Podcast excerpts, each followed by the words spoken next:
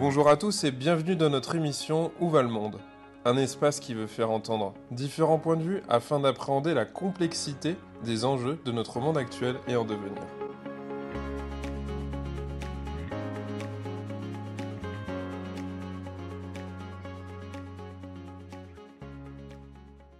Bonjour Christophe Genoux, merci d'avoir accepté euh, de répondre présent pour cette émission euh, qui s'intitule Où va le monde? Aujourd'hui, on va parler un peu management et pour commencer, euh, je vous propose de, vous présenter à notre auditoire. Merci pour l'invitation. Je m'appelle Christophe Genoux, je suis politologue de formation et je suis depuis une vingtaine d'années manager public, donc avec différentes responsabilités de management dans le secteur public en Suisse et puis un ancien chercheur en management public euh, dans, euh, dans le cadre de mes études et juste après mes études. D'accord, ok. Alors pour commencer, on va, on va, j'aimerais vous poser un petit peu la, question. C'est une question qui peut paraître basique, mais en même temps, quand on utilise les mots euh, régulièrement toujours les mêmes, je pense que c'est intéressant de se reposer la question. C'est quoi manager selon vous? Et je me demandais si c'était science, une science, un artisanat. Euh, j'ai l'impression qu'on entend un peu de tout. Je voulais avoir votre point de vue, peut-être nous définir un peu ce que vous entendez par le management et puis euh, nous dire un peu euh, de quel côté vous le voyez. Bah, D'abord, je trouve que c'est particulièrement pertinent de poser la question en termes de management et puis de manager, somme toute, plutôt que de leadership, parce qu'on parle beaucoup de leadership aujourd'hui. Et, je trouve que dans la littérature qu'on a aujourd'hui et dans beaucoup de discours, on, oppose la figure du manager et la, figure du leader. Et donc poser la question du management, de qu'est-ce que c'est que le management, je trouve qu'elle est particulièrement pertinente. Alors, pour moi, euh, si je, paraphrase un peu Henri Mintzberg, qui est, quand même un auteur dans le management, qui a écrit des choses qui, je trouve, sont particulièrement pertinentes, je vais le paraphraser, et lui dit le management, c'est un voyage dans les organisations. C'est euh, au fond la responsabilité d'une personne euh, qui va animer et faire vivre une organisation, qu'elle soit petite ou grande. Et, cette notion d'organisation, pour moi, elle est extrêmement importante. on aura peut-être l'occasion d'y revenir un peu plus tard. Donc, pour répondre concrètement à la question est-ce que c'est un art, est-ce que c'est une science, un artisanat, là aussi, a, sur la base d'études empiriques qu'il a faites, je trouve, a trouvé une distinction qui, moi, me parle beaucoup. Je dirais d'abord que c'est un, art dans le sens où c'est savoir gérer l'imprévu, c'est agir dans la brièveté, c'est agir dans la discontinuité, c'est faire euh, euh, affronter, on va dire, euh, l'incertain et l'imprévu au quotidien. Et on est loin ainsi de la, vision qu'on a du leadership, qui est cette espèce de figure éthérée euh, d'une personne entre Marvel et Jésus euh, qui est là pour inspirer les gens dans les organisations. Le manager, lui, il est confronté à des choses qui sont très concrètes, mais qui ne sont pas anodines et qui, me semble, sont extrêmement importantes et parfois même plus que ces figures éthérées du, du leadership. Donc, pour moi, c'est un, un art, clairement. C'est une science dans la mesure où, où, où, elle peut quand même s'appuyer sur un certain nombre de connaissances que ce qu'on appelait la science des organisations nous fournissait encore il y a quelques années, c'est-à-dire des outils d'analyse, de compréhension, quelques techniques. Et moi, ce qui m'a beaucoup inspiré, ce que j'ai et je suis allé chercher dans mes études euh, en tant que manager, c'était des approches qui, nous venaient de la sociologie, de la psychologie, de l'anthropologie, beaucoup moins des sciences de gestion euh, dérivées de l'économie, même si ces outils-là, c'était très utile. Mais moi, en tant que manager, ce qui m'a le plus servi, c'est ce que j'avais appris et ce que j'ai retrouvé ensuite plus tard dans la sociologie des organisations, dans la psychologie sociale, dans la psychologie du travail ou l'anthropologie.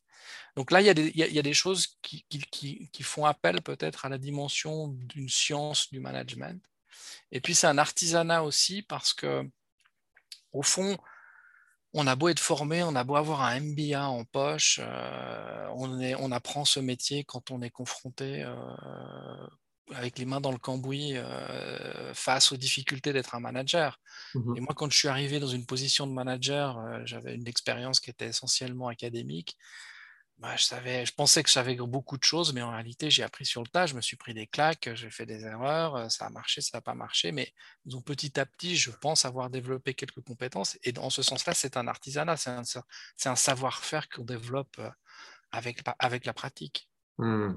D'accord. Il y a beaucoup de choses que vous avez dites. Là, vous avez parlé de voyage, euh, d'art, d'incertitude. Il y a quelque chose de très poétique dans ce que, ce que vous racontez. Euh, mais il y a deux choses sur lesquelles, euh, quelque chose qui m'interpelle. Vous dites on est confronté à des choses qui sont pas si anodines, en fait.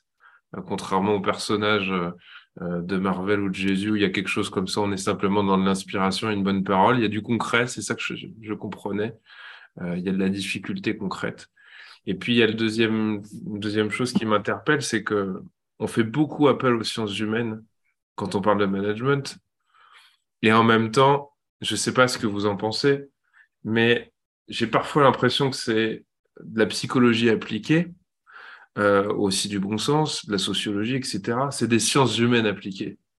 Et en même temps, bah, c'est plus souvent ceux qui sortent d'écoles de commerce qui parlent de tout ça que euh, de professionnels des sciences humaines. Donc, bon, voilà, j'ai plusieurs choses qui me viennent à l'esprit. Je ne sais pas ce que vous avez envie de picorer, euh, ce, sur quoi vous avez envie de rebondir. Mais il y a beaucoup de choses là dans, dans, dans votre euh, introduction. En tout cas, moi, je suis d'accord avec vos constats. Pour, pour revenir sur cette question de, des sciences humaines, il y a un auteur académique euh, anglo-saxon qui avait proposé, lui, de fermer les business schools. Il disait, mais il faut fermer les business schools parce qu'en réalité, elles ne transmettent plus ces savoirs euh, des sciences humaines au, sens de la psychologie, de la sociologie, de l'anthropologie. Elles ne transmettent que des recettes qui ont été élaborées souvent par des consultants ou par des approches euh, hyper rationnelles économiques. Hmm. Et lui, il disait, mais alors il faut les, il faut les fermer, puis il faudrait réouvrir des, des écoles qu'il appellerait des, des écoles des organisations organizational schools, hmm. pour, pour, pour, montrer en fait que le métier de manager, bien sûr que c'est utiliser des techniques, euh, euh, des tableaux de bord, ce genre de choses, mais c'est comprendre son organisation, c'est aimer son organisation, c'est essayer de, de, de, comprendre ce qui se passe, l'espèce de mystère que peut être l'action collective, et pour lesquels, je suis d'accord avec vous, on peut aller chercher euh, euh, des apports et des soutiens du, côté de la psychologie, de la psychologie sociale, de la sociologie, de l'anthropologie. Euh, et, aujourd'hui, les formations qu'on a dans les, MBA, dans les MBA, il me semble, pour ce que j'en vois et de ce que, ce que j'en lis, on, on construit des gens avec des méthodes, avec des principes très rationalistes, très tayloriens, très mécaniques, mais des gens qui ne comprennent pas les organisations tout d'un coup quand ils rentrent. Ils ont leur MBA en poche, ils arrivent dans les organisations, puis ils se disent Ah, bah tiens, c'est pas tout à fait ce que j'avais imaginé. Tiens, il y a des rapports de force, il y a des rapports de pouvoir. Euh, pourquoi est-ce qu'on me demande à moi de valider les vacances de mes collaborateurs en N-2 Enfin, tout d'un coup, des choses qui semblent très éloignées de ce que l'on leur a appris dans les écoles et il me semble qu'une des bonnes qualités pour pouvoir comprendre son organisation, bah, c'est d'avoir cette espèce de background euh, de, ces sciences humaines. Et, moi, je serais ravi de voir que on fasse un peu plus de, sociologie, de psychologie. Dans les quelques cours que j'ai l'occasion de donner à mes étudiants, je leur fais même lire de la littérature mmh. euh, pour, pour, pour, essayer de leur montrer qu'il y a une dimension voilà, des humanités comme on les appelait à l'époque, et des sciences humaines. Et je trouve qu'on a un peu perdu ça aujourd'hui euh, dans l'enseignement dans, du management. Et c'est ce serait, enfin moi j'en suis presque à me demander finalement on apprend quoi là-dedans alors?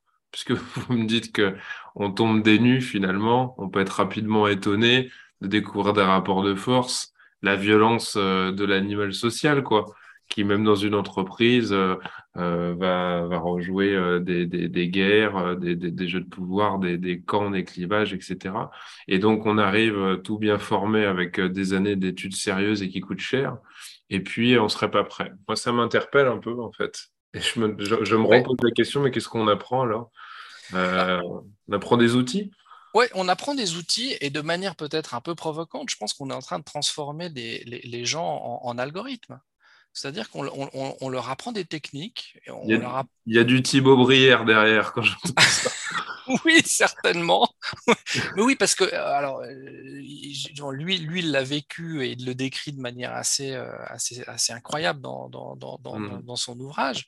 Mais je pense que véritablement, on est dans des écoles de management où, on, sans qu'on s'en rende compte, on transforme les gens en algorithmes. Et, il faut voir que si on relit la littérature sur le management et les outils qu'on a aujourd'hui, à quel point elle est influencée par le systémisme et la cybernétique. Mmh. Il y a un, philosophe en France, euh, euh, Baptiste Rapin, qui a écrit des choses extrêmement intéressantes sur les origines cybernétiques du management.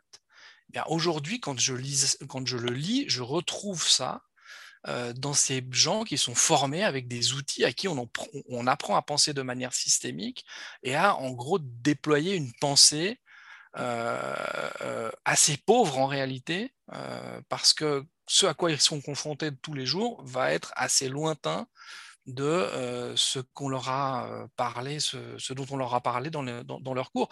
Et je pense qu'il y, a un écart fort aujourd'hui entre le, les enseignements et ce dont on a besoin. Je prends un exemple. Si vous regardez les, grandes revues euh, style Harvard Business Review, MIT Sloan Management Review, j'ai pas fait le décompte exact, mais je pense qu'une bonne 40% des articles qui sont écrits ne sont plus écrits par des, par des académiques, mais par des consultants.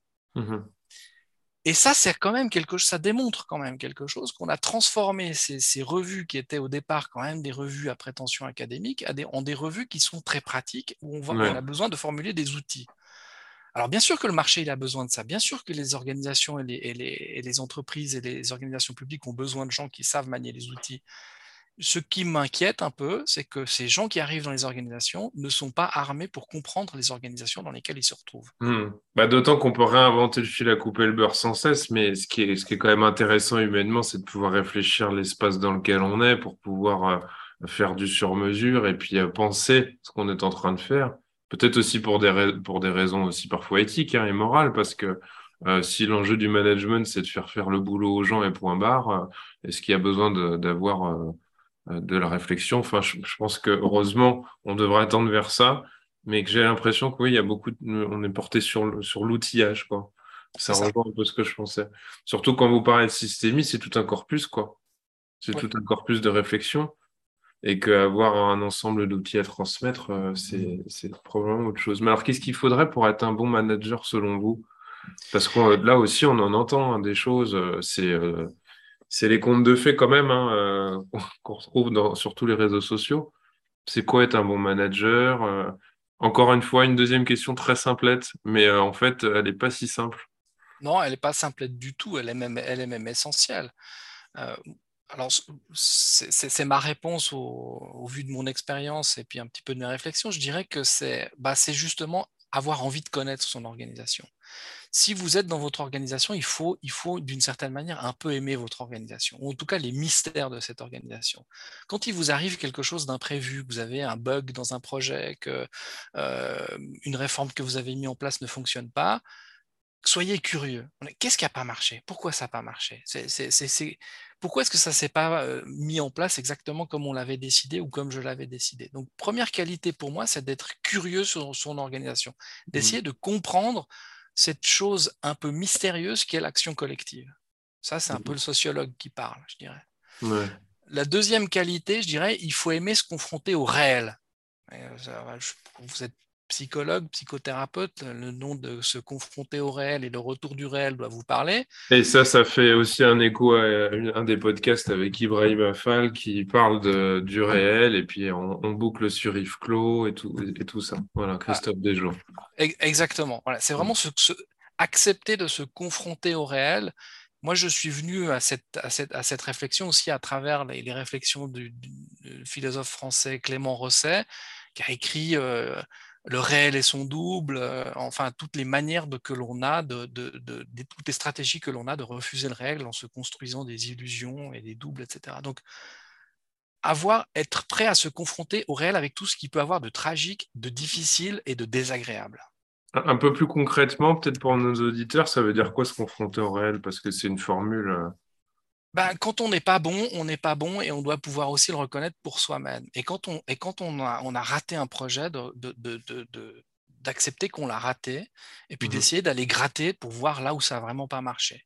Mmh C'est aussi, par exemple, accepter euh, l'expression d'un certain nombre d'émotions qui aujourd'hui sont quand même un petit peu proscrites dans les organisations, comme par exemple la colère. Mmh le, le, réel, le, réel, dans les organisations, c'est aussi la manifestation de la colère. Et plutôt que d'essayer de dire ces personnes-là sont victimes de leur colère et euh, euh, ont un problème, doivent faire du anger management, par exemple, de se dire ça veut peut-être dire autre chose. Cette colère veut peut-être dire autre chose. Et je l'accepte en tant que manager, même si c'est difficile et que j'en prends à plein ma figure parce que cette colère se, vide contre moi, par exemple. Donc vraiment d'essayer de se dire, OK, je prends pour ce qu'est la vie concrète d'une organisation de tous les jours avec ce qu'elle a de plaisant et de déplaisant. Hmm. Et ça, ça veut encore dire une troisième chose et une dernière chose, c'est pour moi de concevoir les rapports professionnels un, comme des jeux de masques. C'est-à-dire que nous jouons tous des rôles dans notre organisation. Je suis manager, je porte un costume, je porte une fonction, je porte un titre et je joue un rôle. Je porte un masque. Et comme le dit Richard Sennett dans la, tyrannie de l'intimité, nous portons des rôles en société parce que si on ne portait pas des masques, la vie en société serait insupportable. Pourquoi est-ce qu'elle serait insupportable? Parce que nous serions sans arrêt en train de faire subir aux autres le poids de notre identité propre et que donc de notre authenticité. Hein. Ça, c'est un grand mot qui est à la mode hein, euh, dans le management, il faut être authentique, etc. Eh bien, moi, je pense que il faut d'abord reconnaître que les gens jouent des rôles, ils jouent des masques, ils portent des masques, et c'est normal. Et, ça, et là, ça nous amène à la, question de la distinction entre la sphère privée et la sphère professionnelle, qui doit, à mmh. mon sens, être très clairement euh, garantie euh, dans, dans, le monde des organisations. Et puis le dernier point, c'est de reconnaître les rapports professionnels comme des jeux de pouvoir. Et là, c'est de nouveau le sociologue des organisations. Je suis politologue. Donc, les politologues, ils ont une, ils ont une obsession, c'est la question du pouvoir, de qui a le pouvoir, comment est-ce qu'il s'exerce. Et peut-être que ça a influencé beaucoup aussi ma manière de voir les choses, mais d'accepter qu'une organisation est un endroit dans lequel il y a des rapports de force et il y a des luttes de pouvoir. Et que, somme toute, c'est normal. Et mmh. tant que manager, de, je dois jouer avec ça. Mmh. Et ça rejoint ce que vous disiez sur l'exemple du, du jeune bien formé euh, bien dans son costume, mais qui finalement découvre des jeux de pouvoir sur le terrain et qui, n'y est pas habitué. Donc finalement, si je devais reprendre, curiosité, se confronter au réel, comprendre qu'il y a des jeux de masques et des jeux de pouvoir, et, donc finalement, euh, il faudrait être un adepte des jeux de rôle, quoi. Vous me faites particulièrement plaisir. Je suis moi-même rôliste. Et, Vous êtes rôliste. Et, auteur de jeux de rôle. Donc peut-être que là, il y, a, effectivement une explication de, mon intérêt pour cette question des masques et des jeux de pouvoir. Donc ce serait pas, ce serait, pour, si je me fais l'avocat du diable, ce serait pas non plus encourager une société euh, du mensonge. Et ce serait peut-être accepter, je ne sais pas ce que vous en pensez, accepter que euh, quand on rentre dans une organisation, c'est se rappeler qu'on y est là pour euh, le but de l'organisation et pas pour être soi-même d'abord. Pour moi, ça, c'est fondamental. C'est quelque chose qu'on oublie, je trouve, parfois. C'est, ça, ça m'intéresse. Non seulement on l'oublie, mais, mais on nous force dans, dans, dans, les, dans beaucoup d'approches contemporaines du, du, management, et notamment, notamment dans le leadership transformationnel. Hein, la différence entre le leadership transactionnel et le leadership transformationnel. Le leadership transformationnel, il vise à changer l'individu dans l'espoir que cet individu, une fois changé, va transformer l'organisation. Et il insiste notamment, précisément sur soyez authentique. L'idée d'un leadership authentique, par exemple, est un oxymore. Ça mmh. n'a aucun sens. Mmh.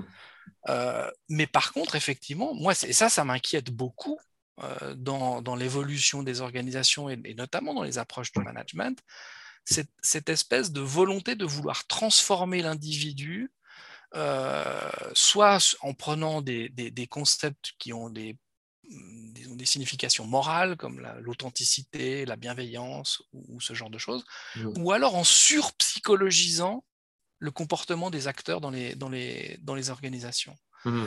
Euh, si la résistance au changement, ah oui, oui, mais c'est normal, les gens ils résistent parce que naturellement ils sont résistants, puis s'ils si, résistent, c'est qu'ils ont un problème à régler, puis ils devraient bien aller en thérapie parce que comme ça ils vont régler le problème et ils arrêteront de nous embêter à résister dans les organisations.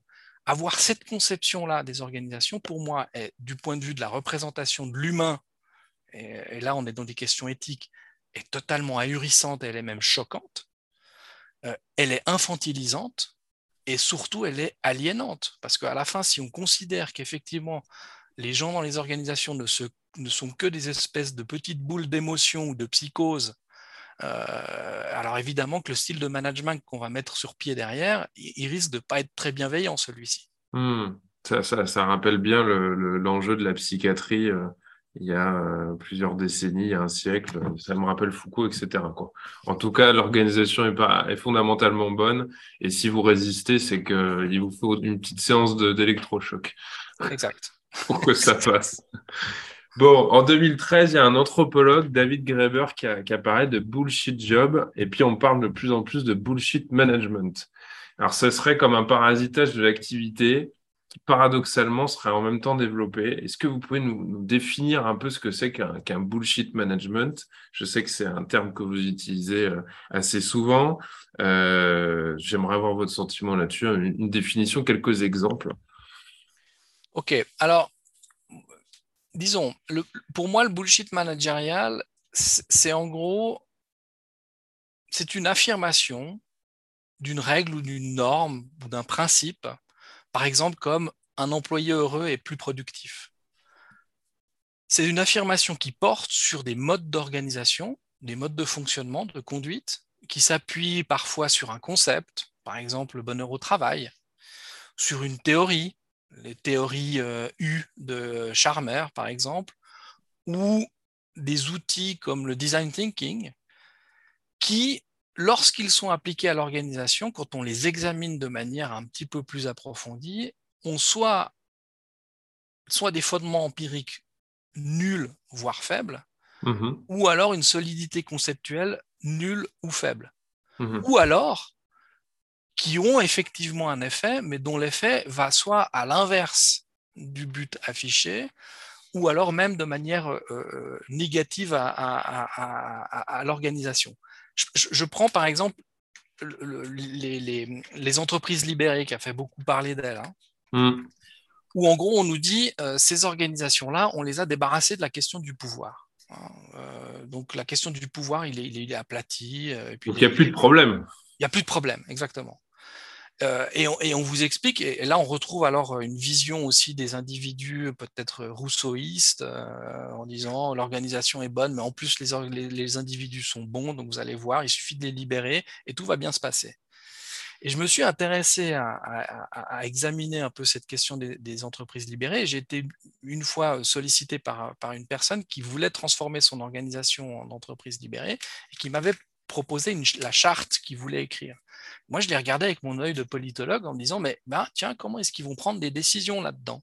Mmh Et je me suis rendu compte que le mécanisme de décision qu'ils avaient proposé était en fait un, mécanisme de, décision qui, allait à l'encontre des objectifs de l'organisation, qui était de le libérer, euh, la créativité, mais qu'en réalité, elle est plutôt, plutôt favoriser le conformisme. Hmm. Donc, pour moi, le bullshit managérial, c'est toutes ces espèces d'idées générales qu'on qui, qu'on lit sur les réseaux sociaux, qu'on lit dans la littérature, qu'on entend dans nos formations, etc.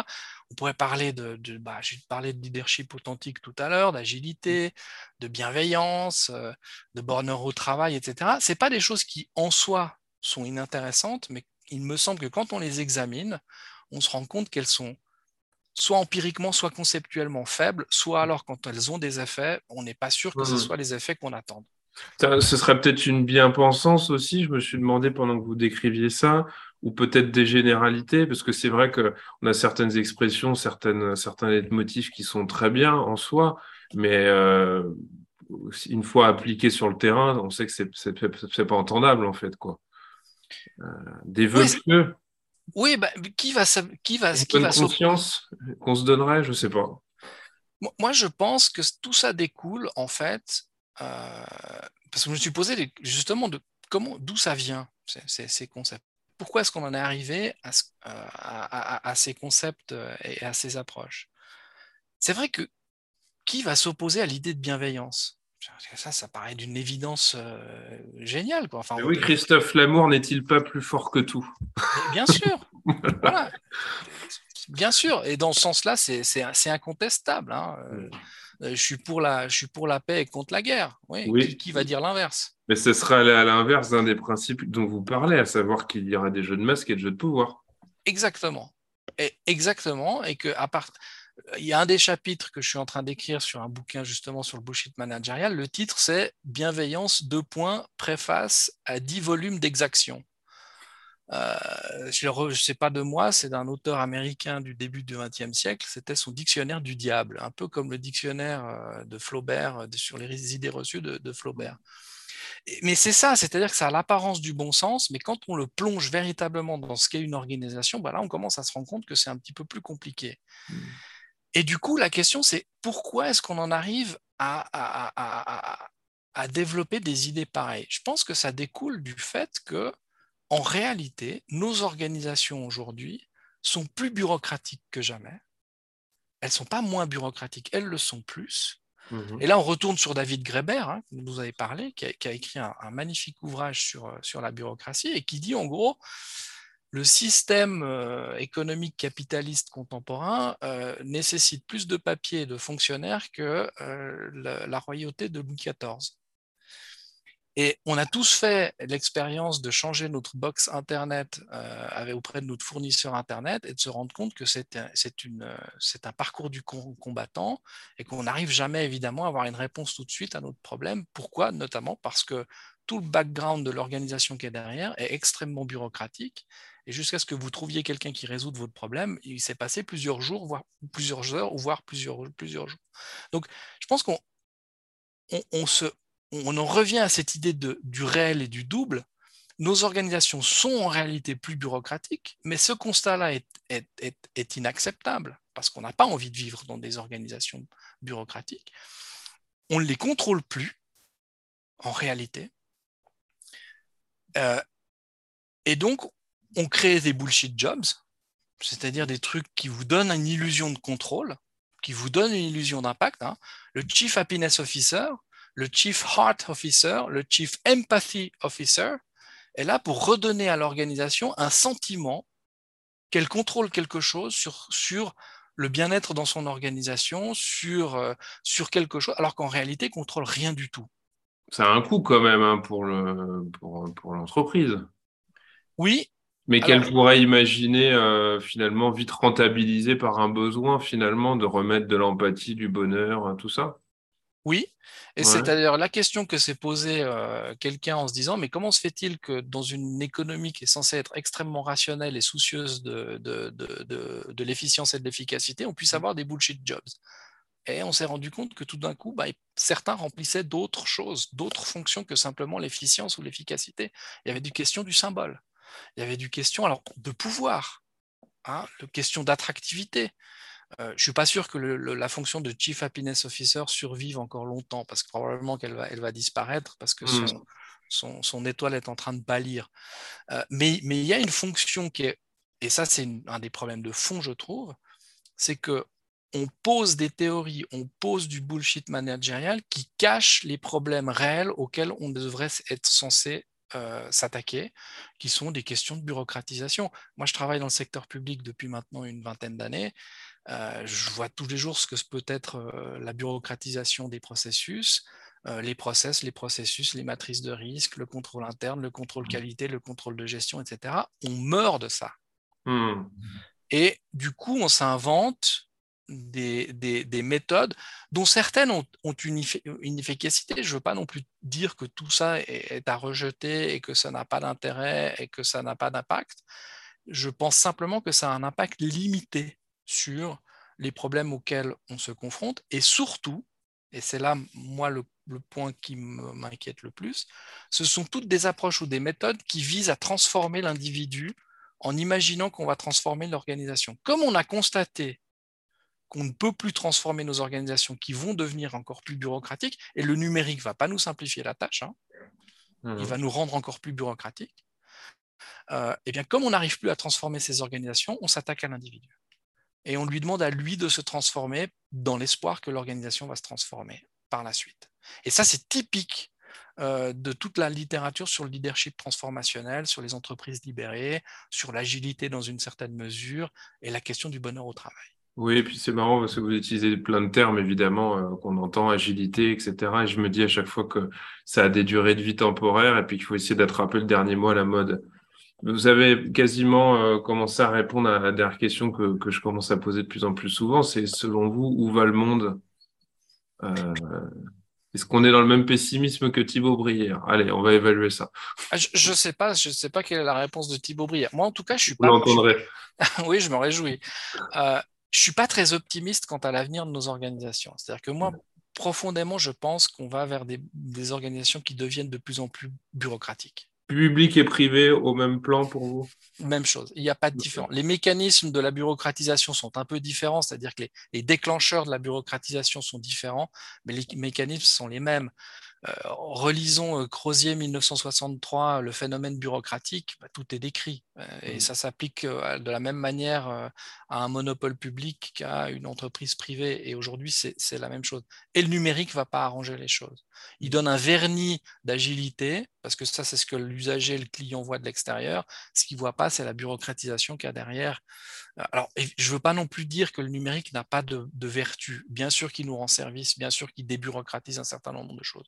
Mais de manière générale, pour répondre à votre question, où va le monde En tout cas, le, monde des organisations, je ne le vois pas devenir moins bureaucratique et je ne le vois surtout pas devenir un lieu beaucoup plus agréable à, vivre si on continue euh, à, nous bourrer le crâne euh, avec, euh, avec ce bullshit managérial qui repose sur une inculture on va dire, euh, de la littérature et des sciences humaines et des humanités qu'on a, qu'on a abordées plus tôt, et puis sur une incompréhension de ce que sont nos organisations.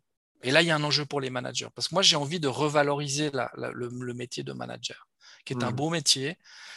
Simplement, il est, aujourd'hui euh, assailli par toute une série d'idées assez délétères qui, qui risquent bien d'aggraver le problème plutôt que de le résoudre.